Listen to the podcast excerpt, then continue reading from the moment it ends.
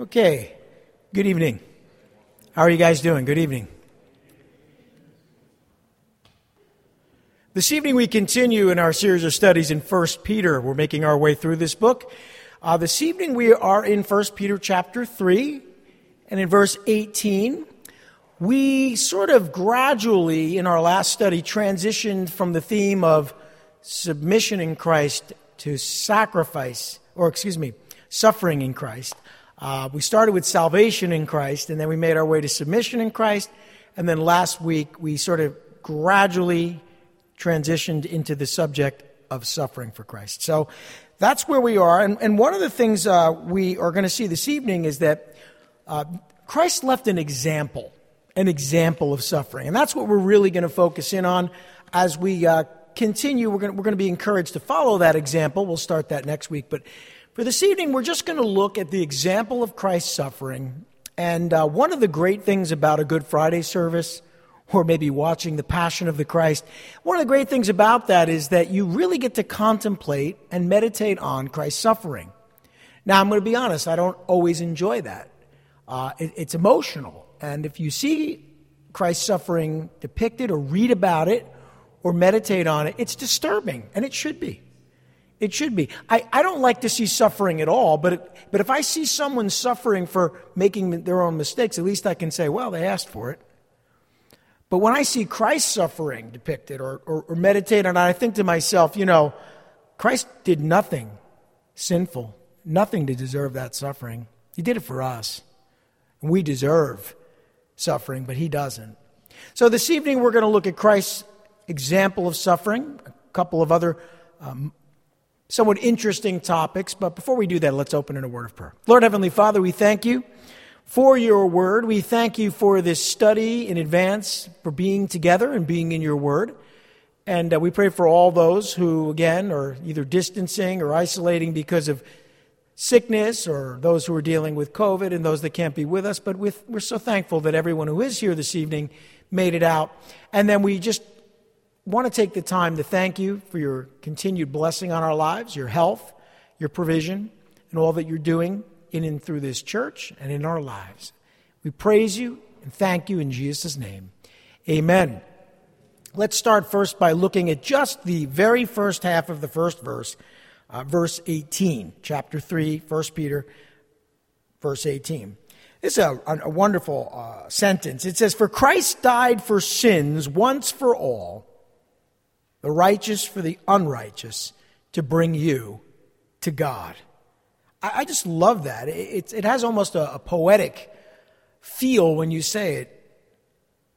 For Christ died for sins once for all, the righteous for the unrighteous, to bring you to God. There's so much in that, and I, and I suppose you could probably preach a whole sermon just on the, the truths that are contained in that half a verse, but it really gets to the purpose and the power of the crucifixion. The purpose and the power of the crucifixion. Now, first of all, he died to save us. Amen? He died to save us from our sins. And, but he also died to save all mankind. Not just you and me, just, not just us personally, but all mankind can be saved because of that sacrifice. And, and it's important to know that. He died for sins once for all. There's no one who can't be forgiven who is alive right now who cries out to Christ for forgiveness. And notice the righteous for the unrighteous to bring you to God. Now, there is no additional sacrifice necessary for our salvation. I don't know why, but for some reason, very weird people like to add to the sacrifice of Christ on the cross. They seem to feel that it makes them feel better if they sort of add to it. It's kind of like you get invited out to lunch or out to dinner and someone picks up the tab and you say, hey, can I, can I get the tip? You, you just, you got to put a little in there. You're not going to pay for it, but you got to feel like you did something, right? We take that approach to God's grace. Just get into the habit of accepting the truth that God graciously saved you from your sins and there need not be any more sacrifice for sin. Amen? Oh, that's humbling, Pastor Tim. Yeah, it is. It's, it's, it's humbling. But the grace of God will transform your life. Trying to please God in order to be saved will make you miserable because you can't do it. But pleasing God because you're saved, well, that's a joyous and joyful experience. So this is very important. You have to get this right. But there are some people that just can't handle that, that there's no additional sacrifice necessary for our salvation. He died that all may come to salvation, even those that would reject him. But they have to receive him. Because to as many as received him, to, to those that believed on his name, he gave them the right to be called the children of God, according to John 1:12. So that's very important to just, just get that in your mind and in your heart now. See, he was willing to suffer for us in order to save us. That's the contemplation now. He was willing to do this to save us, and then you come along and say, well, that's great, but I'm going to add a little bit to it. No, no, no, that's not how it works. That's not grace. He is righteous. Notice the righteous for the unrighteous. He is righteous, yet he suffered and died. We're unrighteous. We are the unrighteous, and yet we live. We live. Now, this is an interesting quote. Only forgiveness without reason can match sin without excuse. Only forgiveness without reason can match sin without excuse. That's how great the grace of God is. Only forgiveness without reason, because there's no reason that we should be forgiven. We, we really have no excuse for our sins, but only forgiveness without reason can match sin without excuse. This is only possible because Christ was willing to suffer for doing good. And that's the theme here. And he starts with that example, and then he's going to encourage the suffering church to continue to suffer for doing the right thing. Now, he was willing to die in order to bring sinful man to a holy God, to bring you to God. That's the whole point of Christ's crucifixion, to bring you to God. So when you refuse to come to God and you reject the gospel of grace, or you think that you need to add to it, at that point, you're looking at that horrible suffering he endured and the sacrifice he made for each and every one of us, for all of us, and you're saying, you know, I'm just really not interested in. I'm not really interested in being right with God. I, I know you died and gave it all to bring me closer, but I'm just really not interested. And you can imagine why that is just a really horrible response to the grace of God. And yet, that's what it means to reject God's grace. To fall from grace is to think you need to do it yourself, and you don't. It's all been done. You need to simply respond by faith to the grace of God. Now, there are a couple of words for bring used in the Bible. First, we'll talk about the Hebrew word, which isn't used here in the New Testament, but the Hebrew word for bring implies a priestly access to God's holy presence. It's used in Exodus. The idea is that the priest brings you into the presence of God. And of course, Jesus is our great high priest. Amen? Now, the Greek word, which is used here by Peter, it implies access by God's grace. Paul uses it in Romans and Ephesians. That idea of being able to be brought into the presence of God by God's grace, that's what it means when it says to bring you to God. You know, in the ancient throne room, in the place where the king would issue judgment and meet with people, there was an official. And the title was roughly translated the bringer the bringer. And it really was the person who was the introducer to the king. And he was the one that granted access to the king. He was the gatekeeper, if you will. He was the one that brought you to the king. And that's the word that we use here, the bringer. Christ brought you, bring, brings you into the presence of God. He's the one that introduces you to God the Father. And that's the word that Peter chose to use. He grants us access to God the Father. So, all of that in just half a verse. It's just amazing, one sentence. But that's really the purpose and the power of the crucifixion. Know that Christ died on the cross for your sins to bring you. He was righteous, he, he, he died for us, the unrighteous, to bring us to God. Now, the next thing we're going to talk about, having talked about the crucifixion, Peter now begins to talk about the pre resurrection ministry of Christ. The pre resurrection ministry of Christ. That is, Christ had a ministry and a mission that started when he died on the cross and ended when he rose from the dead. And Peter now begins to talk about that. And I want to go into a little detail here because there are a lot of people that are a little confused about this. They read that Christ went and preached to the spirits in prison, and they don't understand, first of all, why Peter's even mentioning this. And then they start to think, well, can you be saved in hell after you die? You know, did Christ go to Hades, the place of the dead, Sheol, and start preaching the gospel to people? Listen, if you were in Hades, you'd get saved. I don't think anybody would say, nah, it's a little hot down here, but you know what? This is fine. I'm okay. I can get by for the eternity in torment. No, that's not at all what's being said. So I want to go through this.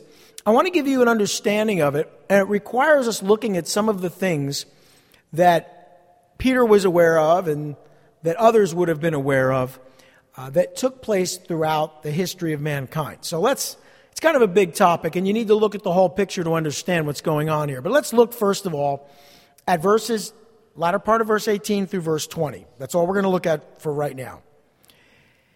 After saying Christ died for sins once for all, the righteous for the unrighteous, to bring you to God, he goes on to say, He was put to death in the body, but made alive by the Spirit. Now understand, he's not talking about the resurrection yet. He was made alive by the Spirit, through whom also he went and preached to the spirits in prison who disobeyed long ago when God waited patiently in the days of Noah while the ark was being built.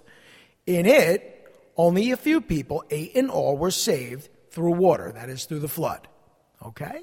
He's going to take that figure or that picture and go a little further with it in just a minute. But for now, let's just stop right there and let's recognize that he was made alive by the Spirit after he rose from the dead. But Christ didn't disappear or cease to exist after his spirit left his body. His body stayed behind. His body was on the cross. They took the body down. They buried the body for three days and three nights. Was Christ in oblivion? Was he dead spiritually? Actually, no. He was very much alive spiritually, the way that all of us are alive spiritually after we die. Our bodies stay behind, but our spirits live on. Amen? So, so that's part of it. And then, of course, he receives a resurrected body three days later, and we'll talk some about that as well. But for now, let's just stop a moment and recognize that in addition to the power and the purpose of the crucifixion, there was, and we see it depicted here, a pre resurrection ministry of Christ. Now, we don't know a whole lot about it, but this is what Peter tells us. He died physically on the cross and physically rose again three, after three days and three nights. If you read the scriptures, in Romans, we learn that the Holy Spirit was responsible for Jesus' resurrection. Romans chapter 8, verse 11. It says it here as well, that the Spirit was responsible because it goes on to say he was put to death in the body, but made alive by the Spirit. So the Holy Spirit, God the Holy Spirit, was involved in Christ's resurrection. But if you read Acts chapter 2, which we studied recently on a Sunday morning, we also learn that the Father was responsible for Jesus' resurrection God the Father, God the Spirit. But you know something? In John's gospel, Jesus said something very interesting. He said, No one takes my life from me. I lay down my life, and I will take it up again. So there, God the Son says that he's responsible for raising himself. How is that possible? How is it possible that God the Spirit, God the Father, and God the Son all are responsible for Jesus being raised from the dead because they're three in one. And there you have an example of the Trinity working in concert, and uh, they're in agreement. They're three persons, but it's one God. So the Father, Son, and Spirit all responsible for Christ's resurrection as a man. So he was responsible himself for his resurrection in addition to the Spirit and the Father. But he was alive spiritually immediately after his physical death on the cross. You shouldn't think of Jesus being sort of in this sleep or in this slumber and like, you know, then he woke up on, on you know, Resurrection Sunday. That would be wrong, and Peter makes this clear. Paul talks about it as well. You see, the Holy Spirit empowered Jesus' spirit to go to the spiritual prison known as Hades. Now, understand something. We sometimes talk about hell as the lake of fire. That's a place of eternal torment. But the Jews had a place that they referred to called Sheol, and the Greeks called it Hades. It was the place of the dead, and it was Hades, not really hell, but a lot of people refer to it as hell. And because there's a Hades, which ultimately, the, those who go to Hades, uh, who are wicked, ultimately end up in hell, this gave rise to the thinking in medieval times of purgatory. You understand? Uh, there was this idea that you would go to a place, but that wasn't your final destination, and that somehow you could be prayed out of it. Now, the idea of being prayed out of it was the Catholic Church, Roman Catholic Church, coming up with a way to raise money. Uh, they said that if you gave them money, they would pray, and, and this loved one that went to Hades would be prayed out of Hades and would go maybe into limbo, or and so they called it purgatory, but that was a money making scheme. The, the truth of the, of, of, the, of what the scripture says is that there is a place called Hades, the place of the dead. And those that go there today are those waiting to be judged for eternity. As a Christian, you won't go to Hades if you die tomorrow. We go directly. To be absent in body is to be present with the Lord. But before Christ rose from the dead, there was a place, and Jesus talked about it in Luke's gospel, called Abraham's bosom or Abraham's side. And it was the place in Hades called uh, the place of the righteous, Abraham's side. And so understand that, and it's described by Jesus in Luke's gospel, uh, chapter 16. So that's a little homework if you're interested in reading that. Uh, chapter 16, verses 19 through 31. And Jesus describes it as a place that's divided into two sections. And you have the righteous not being tormented, but waiting. And then you had those who were wicked, like the rich man. Lazarus was with Abraham, but the rich man was in another section where it was hot and he was being tormented. So there's a lot about what happens after you die that we don't understand. And things have changed since Christ's resurrection for the righteous. But now I want to back up a minute and just say what we're being told here, and this is in our creeds, and this is in the Bible. And Jesus said it was true that when he died, he would descend into Hades for three days and three nights, and then he would rise again. So, what was going on during that time? Well, Peter gives us some of the information here, and then later on, we'll see some more of the information. But for now, we're going to talk about part of it that, uh, that applies to the suffering that the Christians were going through in Asia Minor or modern day Turkey at this time. So the Spirit empowered Jesus to go to this spiritual prison known as Hades. As I've said, the Jews called it Sheol, and this is consistent with what Jesus said concerning the sign of Jonah, which I've already mentioned, that he would descend into the heart of the earth. As Jonah was three days and three nights in the belly of the great fish, he would be three days and three nights in the heart of the earth, which is another way of describing Hades. As I've said, he referred to this place as Abraham's side, that is the place for the righteous. And don't think that Jesus went to a place of torment. That's not at all what happened. He, he suffered, it was finished on the cross, amen? Any suffering he endured in this world, he suffered before he died. When he died and gave up his spirit, his spirit, empowered by the Holy Spirit, went to this place of Hades, and he did not go to the place of suffering to be tormented another three days before he was resurrected. There's some people that teach that. Why, I don't know, but it's wrong. But he did go there with a message for those who were suffering. He went there, and we'll see next week, with a message for those that were waiting. But tonight we're just going to look at what was the message to those that were suffering. Because I want to read it again. It says, He was put to death in the body, but made alive by the Spirit, through whom also he went and preached to the spirits in prison who what? Disobeyed. These aren't the righteous waiting for Christ to come. Uh, who disobeyed long ago, notice, when God waited patiently in the days of Noah while the ark was being built. So we're talking about people that rejected the way of salvation, rejected God, had disobeyed God, and were now being tormented in Hades. What did he have to say to them? Why did he go there? Well, we'll see in a minute. Paul also taught that Jesus had descended into Hades. This is talked about in the Psalms, but Paul talked about it in Ephesians chapter 4. He descended to set the captives free. But this isn't the group of people we're talking about tonight. In fact, David and Job talked about this. He wouldn't leave his soul in, in Sheol. Uh, they knew the day would come when Christ would come and free them from this place of waiting for the righteous. But while he was there, he preached. Now, the word preach doesn't always mean to preach the gospel, it simply means to proclaim. To proclaim. So he went there to say something. Now, I want you to back up a minute. Don't lose sight of the forest for the trees. Why are we in this section of 1 Peter? Peter is writing to suffering saints who he's going to talk to them about following the example of Christ's suffering, but he's talking about Christ's suffering so that they can follow that example. He's trying to encourage them that those individuals who were making their lives miserable would be judged. That the day would come where Christ would intervene. So keep that in mind. This is about suffering in Christ. That's the context of this section. He doesn't just break into a new context. This is what he's talking about. And Paul taught this, and of course, we see Peter teaching this that while he was there, he preached in the Spirit's power to the spirits who were imprisoned there. Now, who are these imprisoned spirits to whom Jesus preached? This is what we're told.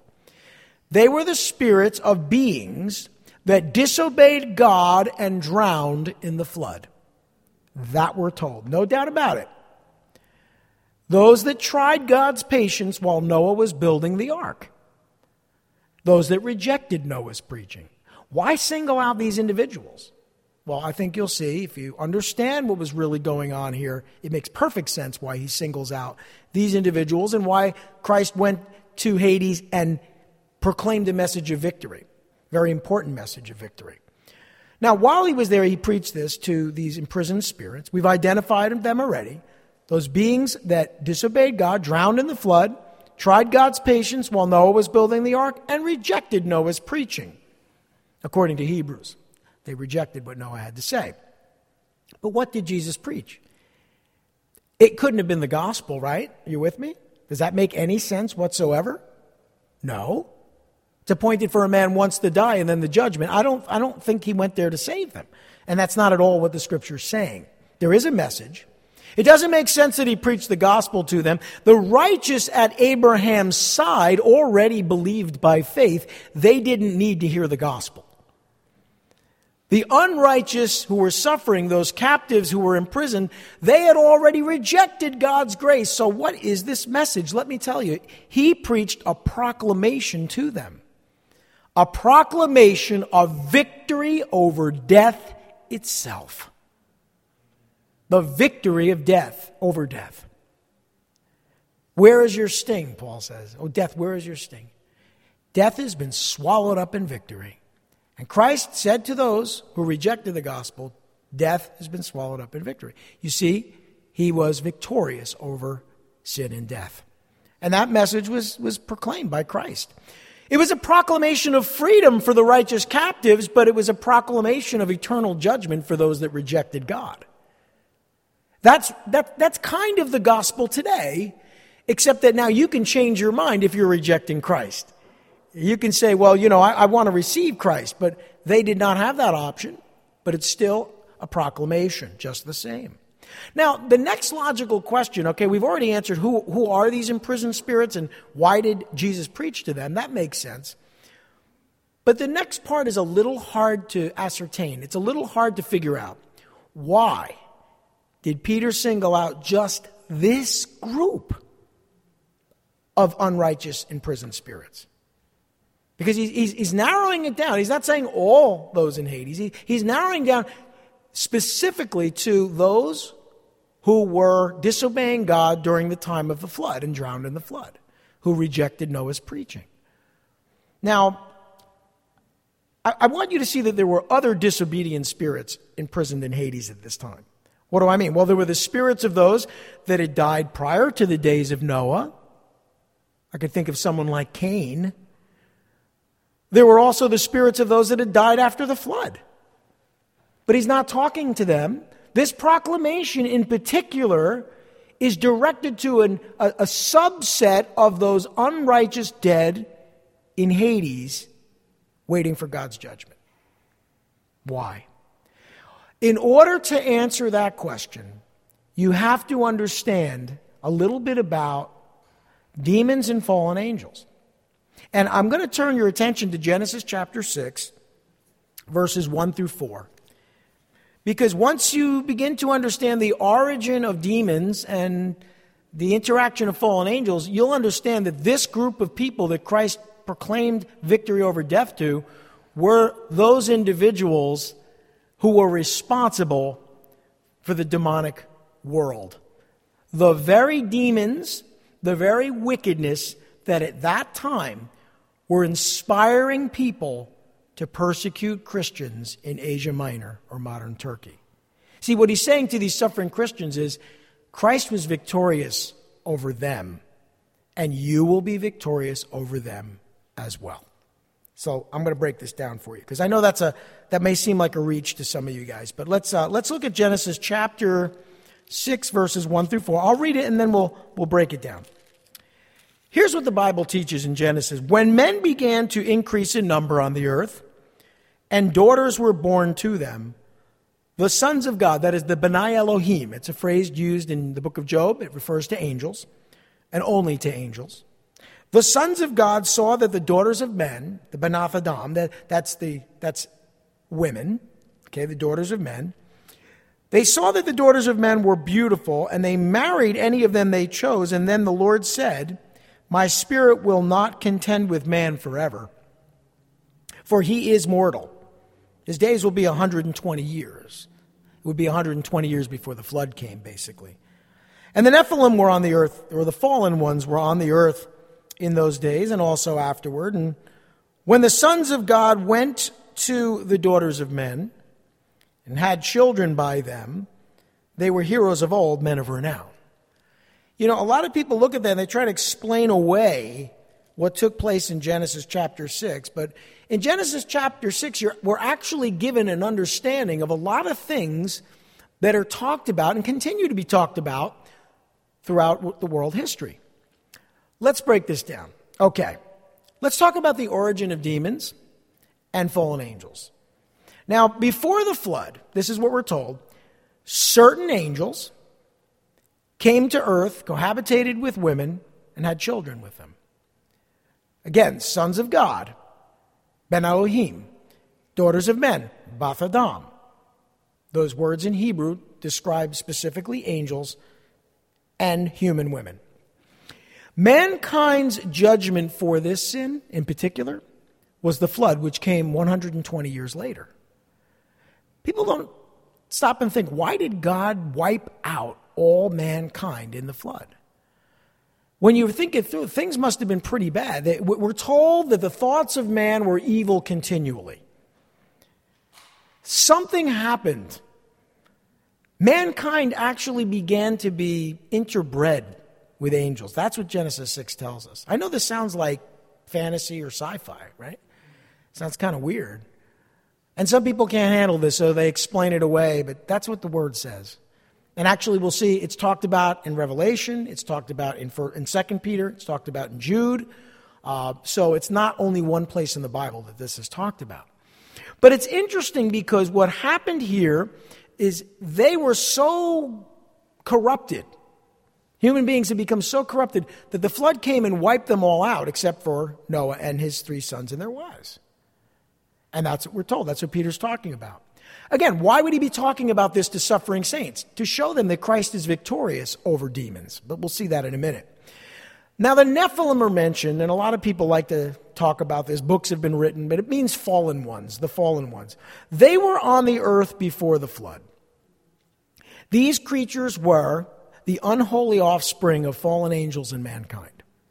Now, angels, they can take on, obviously, they can take on a uh, human form, and they did. And don't ask me to explain the birds and the bees about this. I can't. But I can tell you that somehow they were able to take on human form, leave their habitation, and actually be able to breed with human beings. So these creatures, the Nephilim or the fallen ones, were the unholy offspring of fallen angels and mankind. They, they lived during those 120 years and eventually died in the flood. Could that be why he's singling out this group of people? Now, one of the things I like to look at, I'm, I'm, a student of history, I love history, and as mighty heroes were told, they were mighty heroes. They provide the true source of all of the ancient myths. When you read about Hercules, he was half man, half God.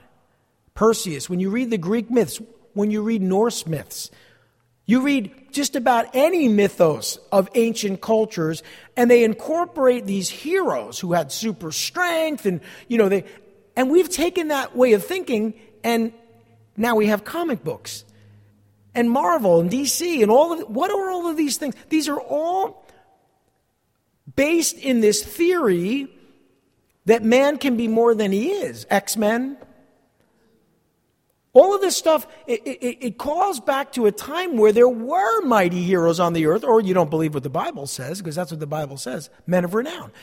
And there were these demigods, if you, if you want to call them that. That's, that's what literature might call them.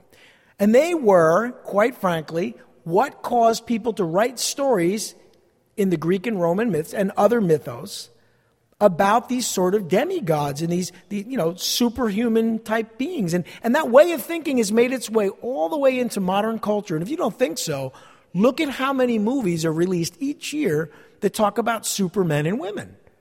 Mutants or uh, you know, superheroes. I mean, within us, there is this desire to be more than we are.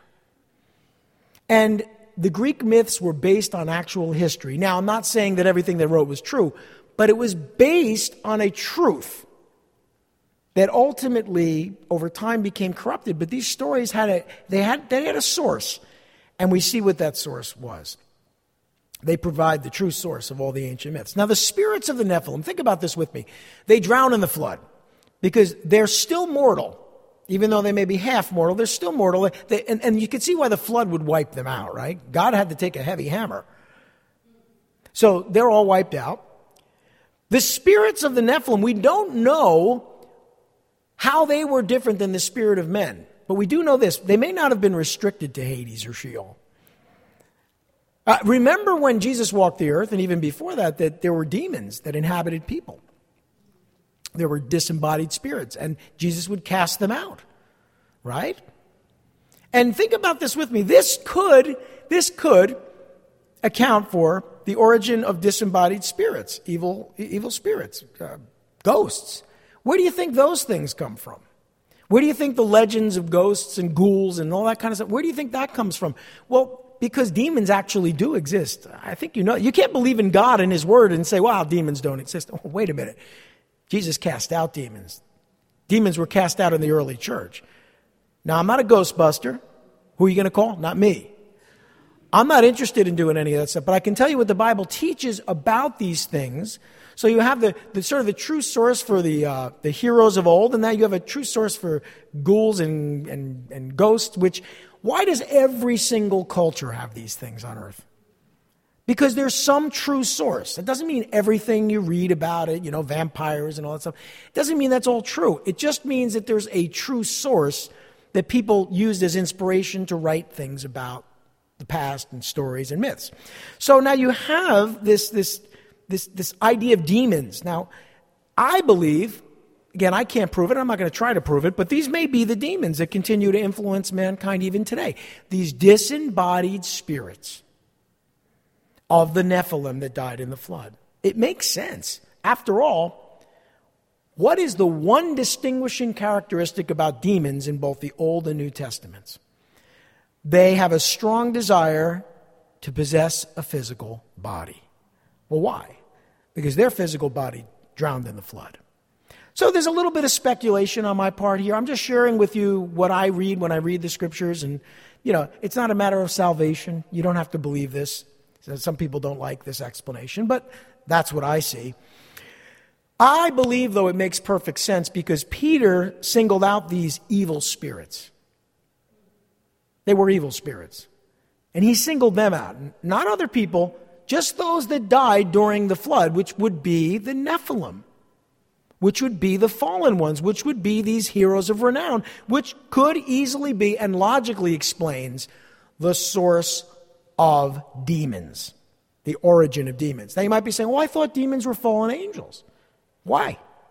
Where does it say in the Bible that demons are fallen angels? When you read about demons, they're always disembodied spirits that look to control or possess a body. Fallen angels don't need to do that.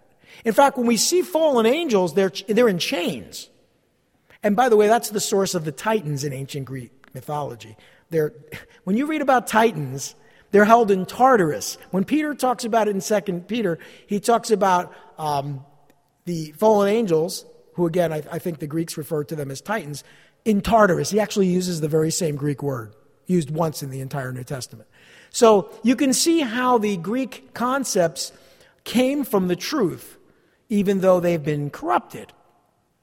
So I think when you look at all this, you realize, well, why would Peter be talking about? Why is he even bringing this up? Again, remember, he's singling out these evil spirits given their hatred toward mankind, and he knows, and they know, those that are suffering, that they're suffering because of the influence of evil spirits working in the lives of men. After all, why is it? Have you ever stopped to think about it? Why is it that people who reject Christ hate Jesus so much? and hate his church just as much and want to destroy his church. Why, why are the wicked people in the world today? What is their one thing? They hate us. By the way, it's interesting to me that they can call us, literally call us haters. They can call us a hate organization. But I just read recently where someone called BLM a hate organization, they lost their job. Is it, I mean, isn't that interesting? Do you not see what's going on here? Open your eyes. The demonic influence behind this world today hates Christ and his church. And they hated Christ and his church in the first century. Peter is writing to a group of people who are being persecuted by people who are demonically inspired. So, what is he telling them? When Christ descended into Hades, he proclaimed victory over those same demonic spirits that were giving so much trouble to Christ's church in the first century. So I think it makes sense why he would bring it up. That's a long explanation and a lot of information. It, it, suffices to say, though, that when Christ died, he descended into the heart of the earth and preached a message of victory over a specific group of wicked, evil spirits. And I think if you connect the dots here, you'll see why. Okay. Listen, demons today and then direct men to speak maliciously against us, to slander us. They're the true source of uh, our unrighteous suffering and our persecution. You know that. Because if you reject Christ, you're open to Satan and his influence and demonic influence. And this message would have greatly encouraged, it encourages me, but it would have greatly encouraged those saints in their suffering. And that's what Peter was trying to do. They as well would soon proclaim victory over their enemies, just as Christ did. And we will as well. Amen? Okay. Now, if that wasn't controversial enough, Peter now says something that has caused other very controversial people to come along and say, see, you have to be baptized in order to be saved. And there are some people that read this next verse and come up with a theological construct, uh, baptismal regeneration. One verse mentioned here, they take it out of context, they run with it, and they come up with this idea. You see, we told you you couldn't be saved by grace alone. You got to be baptized. If you're not baptized, you're not saved. Now, that gives them a lock on baptizing you and controlling who gets saved. Now, this is very interesting to me because there are some cults that quote this verse and they use it to control people. But what's amazing to me, do you remember the first half of the first verse of this section? Do you remember what it said? It said nothing about being water baptized. Um, back in our text here, it says, um, For Christ died for sins once for all. Doesn't say anything about once for all, but you got to still get baptized the righteous for the unrighteous to bring you to God. He's the one that brings us to God. Water baptism doesn't bring you to God. Receiving communion doesn't bring you to God. Christ brings you to God. These things we do in remembrance of God, remembrance of Jesus Christ, that's as far as communion, and baptism we do in obedience to His word as an outward sign of what's already taken place on the inside. Or have you forgotten the thief on the cross who was told, This day you will be with me in paradise? But wait a minute. Christ didn't go into heaven for three days and three nights. How could he say, This day you'll be with me in paradise? Paradise is a Greek word, paradisio. It's what the Greeks used to describe the place of the righteous dead. So he's saying, Today you're going to be with me in Abraham's bosom. That part we talked about where the righteous were waiting for Christ. Today that's you're going to be with me there. Three days later, of course, they ascended into heaven and he set the captives free. So even the Greek words and the Greek concepts all make sense if you lay it out. So you have this situation where, you know, Christ descends into the heart of the earth. The, the, the thief on the cross, who, by the way, wasn't baptized, goes with him into paradise, and then he leads captivity in his train, as the, as the uh, scriptures say. So it all makes sense. But how could the thief on the cross have been saved he said, Remember me when you come into your kingdom. And then Christ says, Today you'll be with me in paradise. How could any of that happen? He wasn't water baptized. Wait a minute. See, that construct of baptismal regeneration is false. And it adds to the grace of God. And you can't add to the grace of God because the grace of God is all sufficient. Can I hear an amen? So I want to say that up front. But you know, there are just people that find a half a verse, run with it, and love to be contentious. They're usually a little ignorant and contentious, and they want to start trouble with a half a verse. But there's a lot of that in Peter if you're not careful. But let's move on. I want to talk to you about the true purpose and power of water baptism. It's actually not that complicated. And what's really funny is you actually get to the last verse of this section and it tells you precisely how we're saved. And it's not through water baptism. But if you just isolate words, you might get a little confused. So here's what we read.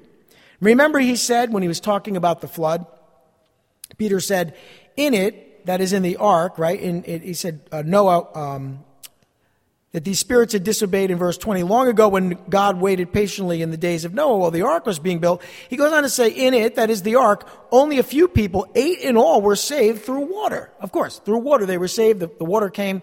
And then Peter uses an analogy and he uses the water and he transitions on that point. He pivots to baptism, which also uses water. That's the only thing the flood and baptism have in common, that water's involved. But he uses that as sort of an analogy to jump to the next topic or next thought. He says it this way. He says, In it only a few people, eight in all, were saved through water. And, and he tells us right up front, he's, he's using symbolism. This water symbolizes baptism that now saves you. So people look at that and they say, You see, baptism saves you. It doesn't matter that we just read in verse 18 that Christ saves us, but now they, you know, they take that out of context and say, well, see, baptism saves you. You don't need Christ. You just baptize yourself and you'll be saved. That's the thought. And it's ridiculous. It's ludicrous. Anyway, he says, and this water symbolizes baptism that now saves you also, not the removal of dirt from the body, but the pledge of a good conscience toward God. It saves you, talking about baptism. Notice this it saves you by the resurrection of Jesus Christ. So is it the water that saves you or the resurrection of Jesus Christ? If you read this section, you see that the context is clear. Jesus' death and resurrection is what saves you. Amen? Water is a symbol. He uses water baptism. He uses the flood. He says it symbolizes water baptism. Water baptism itself is a pledge. It's not what saves you, it points to what saves you. Let me break it down for you. Baptism is symbolized by the flood. Noah and his family were saved through the flood, but they were in the ark, right? We're saved through baptism, but in Christ. Think about it. Was it the flood that saved them, or was it the ark?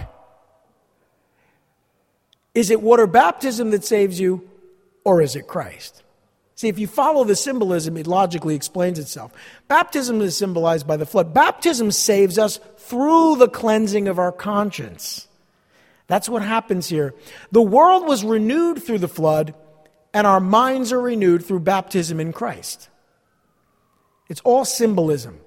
Baptism is described here as a pledge in response to God's terms of salvation in Christ.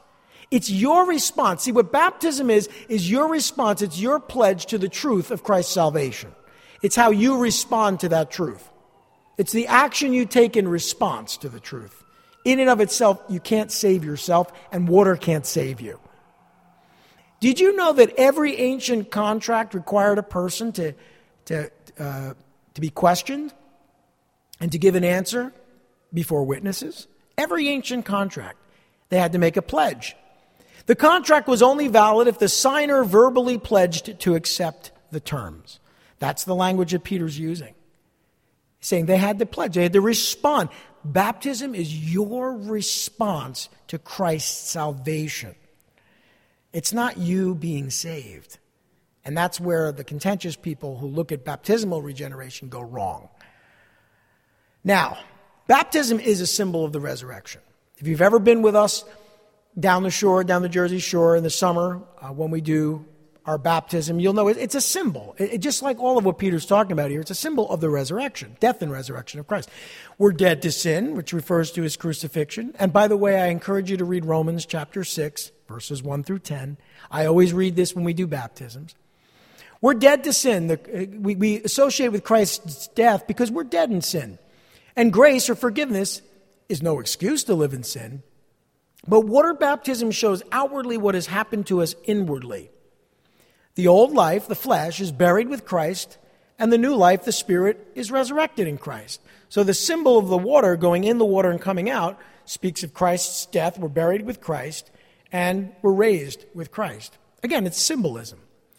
And we're alive in Christ. We're not only dead to sin, we're alive in Christ, his resurrection. Our old life, the flesh, has been rendered powerless in Christ. Rendered powerless, that's the language that's used. And our new life, the Spirit, has been empowered in Christ. And that's what water baptism symbolizes. Why do people get so weird? Look at communion. With transubstantiation, they tried to turn communion, which is a remembrance of Christ's body and blood, into the actual body and blood of Christ? Where'd they come up with that? I'll tell you where they came up with that. It's paganism. It comes from Romanism and it was introduced into Christianity when Christianity was hijacked by Rome. It's paganism. This idea of the body and the, like somehow the matzah becomes the body of Christ. Now, if that happened at the Last Supper, why was Christ's body and his blood still there, but these elements, like, it just doesn't even make any sense. And yet people buy into this stuff. Try to argue with somebody who buys into this. Oh, no, no, no, no. And it's illogical and it's not scriptural. And the idea that water baptism saves you is just as illogical and just as unscriptural. So, baptism does save us in the sense that it's a part of the process. It saves us, but it saves us through the power of Christ's resurrection. It symbolizes what Christ did to save us. In and of itself, you can't save yourself by being baptized. Christ saved you Christ saved you, baptism symbolizes his salvation. Is everyone with me? Can I hear a big amen? All right, good. That's one of those things you, you hate to even have to talk about because it's so silly, but the water just symbolizes our salvation in Christ. Christ's death and resurrection accomplished that salvation for you, for me, for all of us. Okay, now we close it out in verse 22 uh, because he goes on to say, and actually, I'm going to back up a little bit. This water symbolizes baptism in verse 20 when the now saves you also not the removal of dirt from the body, but the pledge of a good conscience toward God. It saves you by the resurrection of Jesus Christ. Now he goes on to say, and notice that. How are you saved? Through the resurrection of Jesus Christ. Who has gone into heaven and is at God's right hand with angels, authorities, and powers in submission to him? Okay, remember, this is an example of Christ's suffering, but it also leads to Christ's victory over death ascension into heaven, and authority over all the universe. This now becomes the post resurrection ministry of Christ. We talked about the pre resurrection. Now we're talking about post resurrection. Christ ascended into heaven immediately after his resurrection. We know this. He first led the righteous captives into the presence of God in heaven. He then appeared to his disciples over a period of roughly 40 days. He then sat at the Father's right hand. We're told that in the New Testament. And Christ is now enthroned in heaven with the entire spiritual realm in submission to him. This includes the fallen angels that spawned the Nephilim. It includes those demonic spirits that Peter mentioned earlier.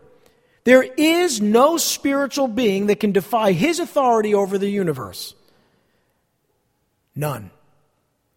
Christ is at the right hand of the Father interceding on our behalf right now according to Hebrews 7:25. He is our gracious gracious intercessor before almighty God and he will never be replaced. He has, does, and will always intercede on our behalf. Now, why did Peter go to such great lengths to describe the ministry of Christ from his crucifixion to his resurrection to his intercession? Because the next thing that happens is Christ is coming to judge the living and the dead. And that would have been incredibly encouraging to a group of Christians who were suffering on earth the result of demonically inspired human beings. When you look at the context, it becomes pretty obvious what Peter's talking about. I know that's a lot. That's a lot of information. I've given you a little homework. You can check out Genesis 6, you can check out uh, Romans 6, uh, you can check out the scriptures that I referred to and decide for yourself. But I just wanted to present to you what Peter said when he said, Consider Christ's suffering. That's what he's saying. Consider Christ's suffering. What did it accomplish? It accomplished everything. Let's pray. Lord Heavenly Father, we thank you for your word. We thank you for your grace and your mercy. We thank you for the truth of the creeds that is, that you died on a cross for our sins and that you rose again on the third day, you ascended into the presence of God and seated at the right hand of God the Father and ever lived to make intercession on our behalf and are coming again to judge the living and the dead. This is incredibly encouraging to anyone who's suffering, to us as well today. We pray that you would encourage us to look up, for our redemption draws near. We await the blessed hope of your appearing, Lord, because this world is shot. The people in it in our culture are just demonically inspired with hate. The things they believe, the, the things they do, the things they think, they don't think. I can only conclude that they're demonically inspired, that they've given themselves over to the spirit of Antichrist and, and, are, and, and have been surrendered to a reprobate mind. How else could they believe some of the things that they say? And unfortunately, it includes more than half of our government. And it can be really discouraging at times until we stop and realize that you descended into the heart of the earth and preached to those demons and told them flat out, you have been victorious over them, over death, over all the world, all the universe. And we know, as what Peter said here at the end of this section, that you're seated at the right hand of God the Father in heaven. And we praise you in Jesus' name. Amen.